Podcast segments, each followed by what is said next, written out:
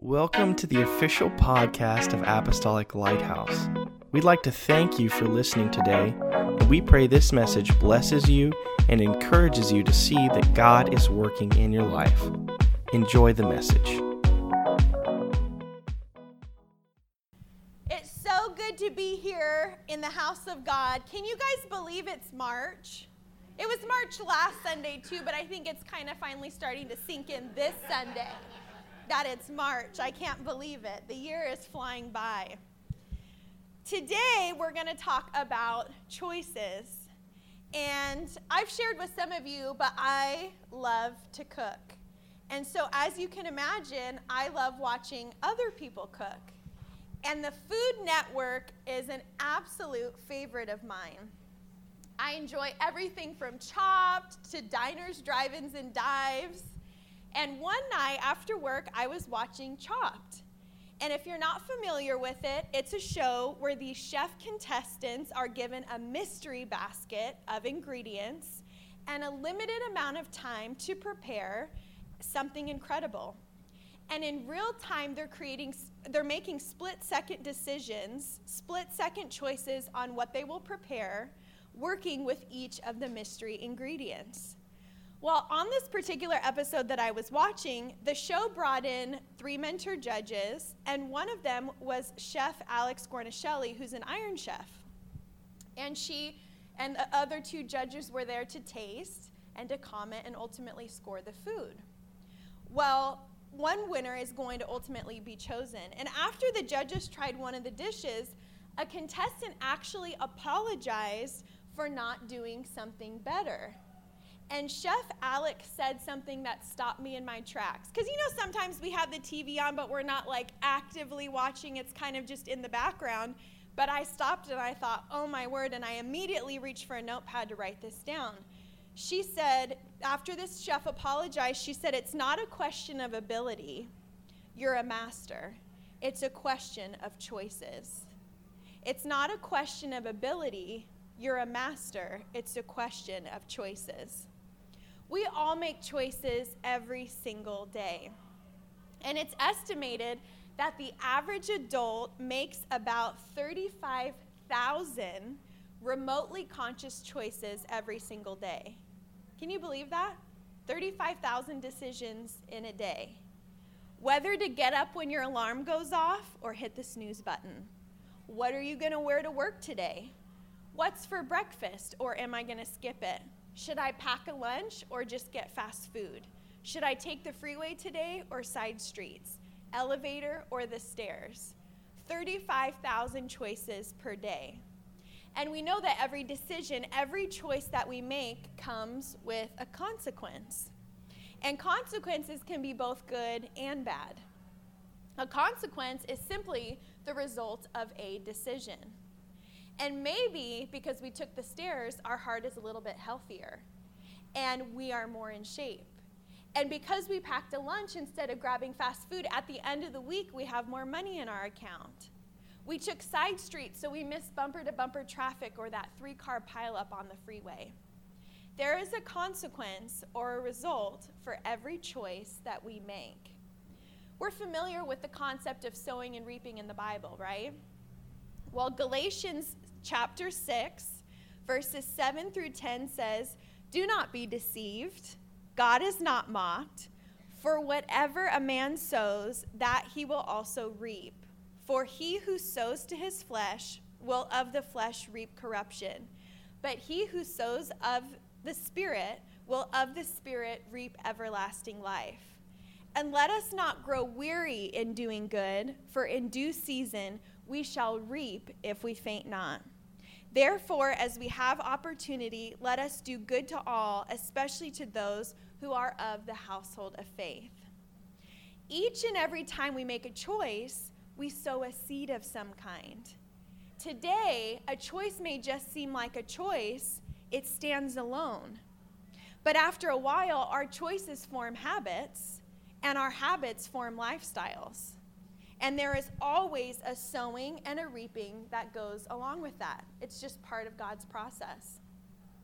And I find it interesting that in the first part of that scripture that we read, Galatians chapter 6, verse 7, the Bible says, do not be deceived, God is not mocked.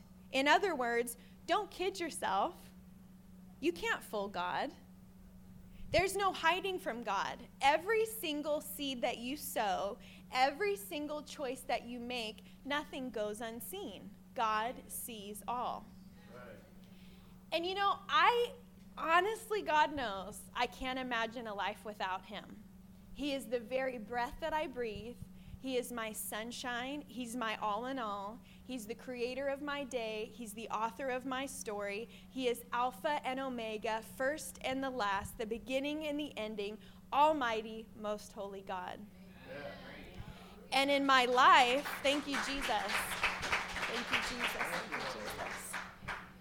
In my life, there is no one or nothing on the throne of my heart but Jesus Christ. But so many people wake up every morning without God. And whether you believe in God or not, don't kid yourself, he's always there, always watching. Whether you talk to him or not, whether you acknowledge him or not, he's always there. If someone started a campaign saying the sky is purple, we'd all go, no. The sky is actually blue. Thank you, though. That's fact, right? God is the creator of heaven and earth and that blue sky, and that is also fact. So the Bible urges us not to grow weary or tired in making good choices, in sowing the right seeds. Verse 9 says, we shall reap if we faint not, or if we do not lose heart. So what does it actually mean to reap? Well, if anyone's familiar with harvest, that's a familiar term. But get this, the definition of reap actually means to cut or gather a crop or harvest, to harvest the crop from a piece of land, or third, receive a reward or benefit as a consequence of one's own actions or other people's actions.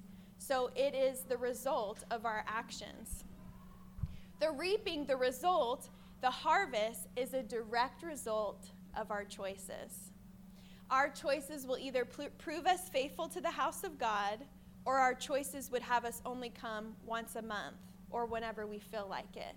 Our choices will prove us hot, lukewarm, or cold Christians, undercover Christians even, or bold in our faith. If we sow the fruits of the Spirit in our choices, in our day-to-day lives, love, joy, peace, patience, kindness, goodness, faithfulness, gentleness, and self-control, the harvest will always be abundant and greater than our storehouses can hold. I received a word from the Lord a couple of years ago, and it was, prepare the storehouses, the increase is coming.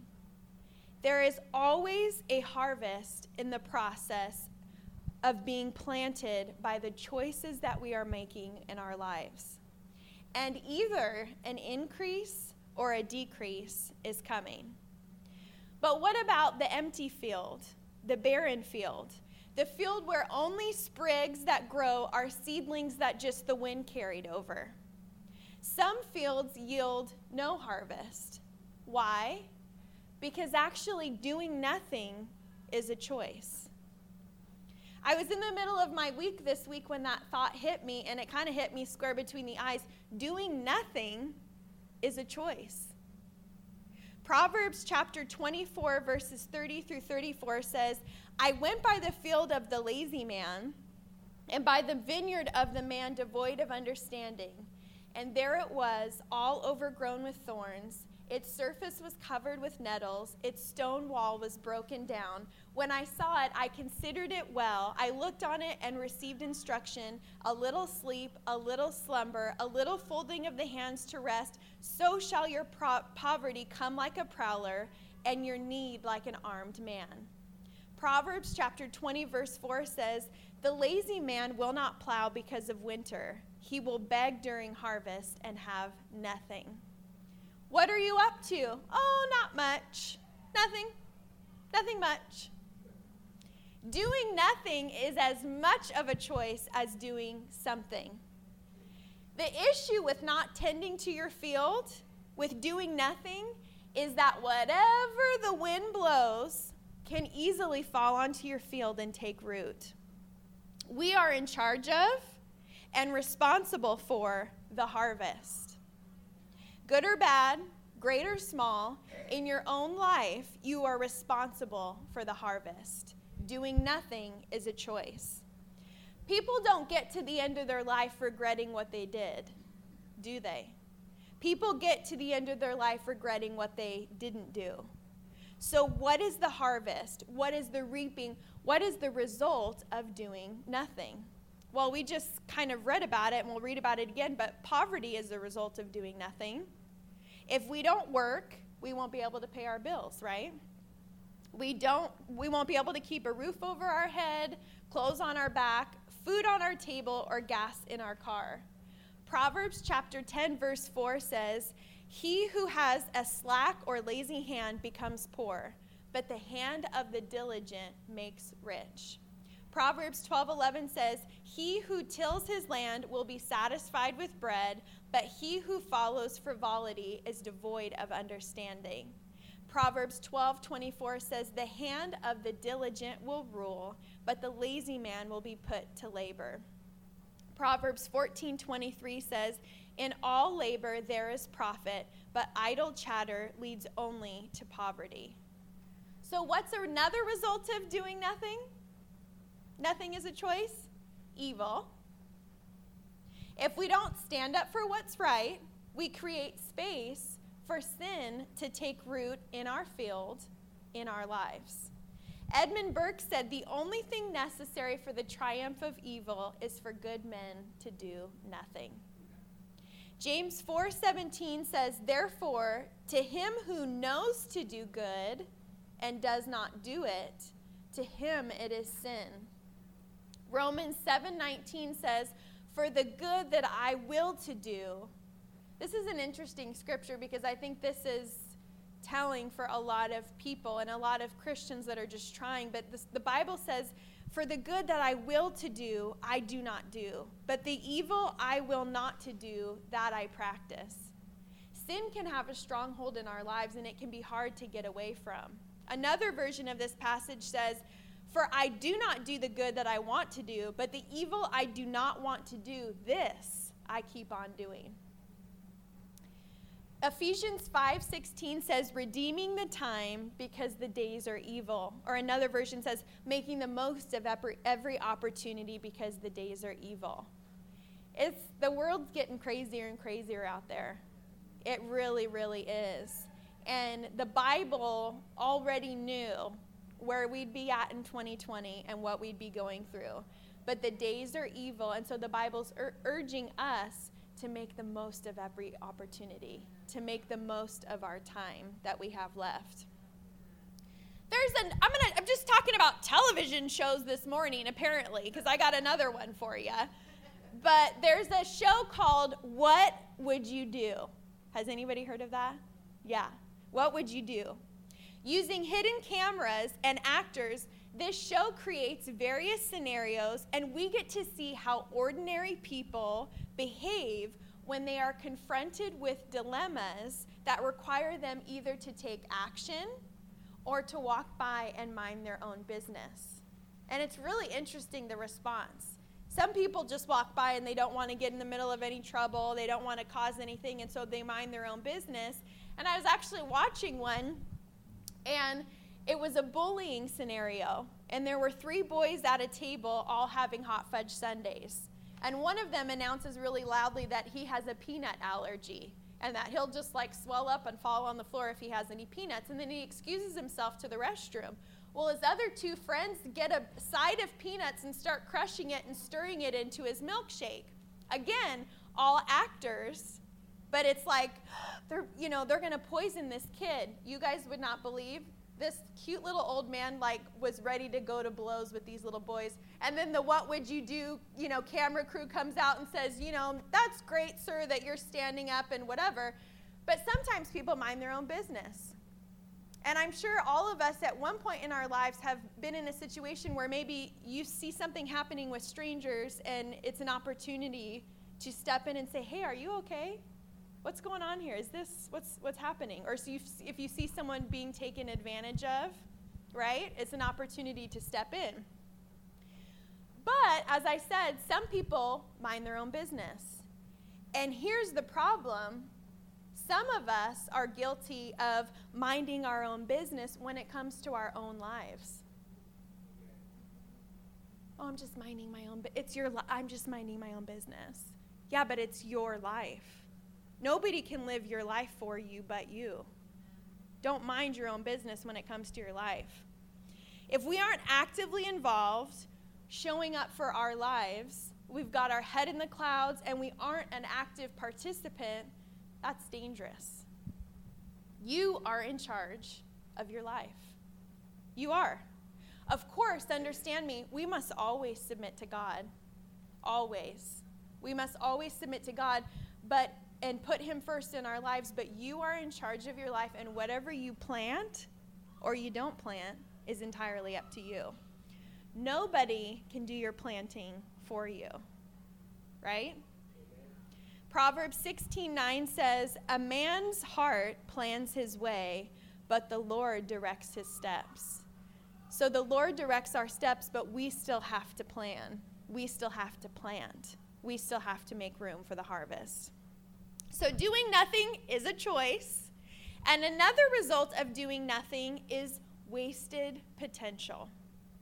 I've got this bag of seeds, this bag of talent, giftings, and abilities that God has blessed me with, but rather than plant it, I store it away and I hide it. And I tell myself, maybe this time next year I'll plant. And so we carry off our potential, and we do absolutely nothing with it. How did this happen? I don't get how this happened. I am shocked to my very core. What in the world? Are you kidding me? We should never be surprised by our own lives. And don't get me wrong, sometimes in life, circumstances beyond our control happen. I'm not talking about that. If we are really honed into what's growing or what's not growing in our lives, what we are choosing to plant or not to plant, the choices that we're making or that we're not making, we should not be surprised by the consequences or the results of our actions. Wayne Gretzky, the hockey player, said, you miss 100% of the shots that you do not take. How did this happen? I'll tell you how this happened. You stopped being an active participant in your own life. Don't be upset by the results you didn't get from the work that you didn't do. I came across that little inspirational gem last year. Don't be upset by the results you didn't get from the work you didn't do. Why are we surprised or even upset at the outcome when we didn't make the right choices to begin with? Why are we shocked when doing nothing is actually a choice?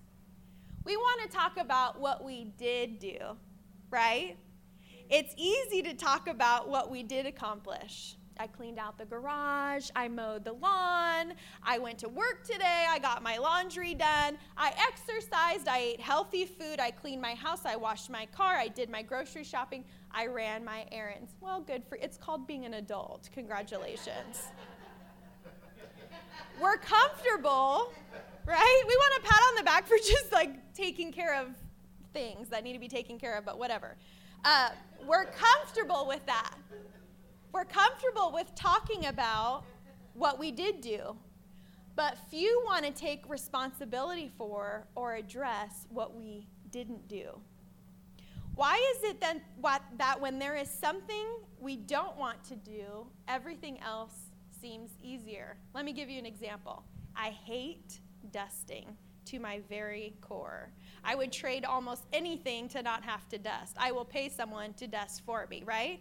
Anything else is fine, but I don't like getting the Windex out and wiping down each and every little thing. It's like, oh, I'm going to be here all day.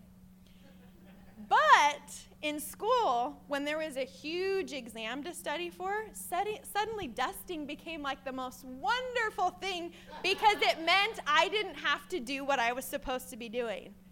Oh, I'll dust, Mom. Yeah, no problem. And like my books are standing there just staring at me, right? When we have really important obligations, like studying for exams, suddenly I'm like, yeah, where's the broom? Where's the mop? I'm going to just clean this house from top to bottom when normally that's of zero interest to me. But ignoring obligations, problems, responsibilities, or situations will never make them go away, right? By dusting the whole house, my stack of books and my exam notes were still there when I got done. Burying it doesn't remove the issue from your life. And ultimately, you and no one else are responsible for the choices that you make. And it's funny because I think sometimes as humans, we like to play the blame game. We do. Oh, well, she told me to do this. That's why I did this. Or because he said, or he winked at me funny, and so that's why I did what I did. What?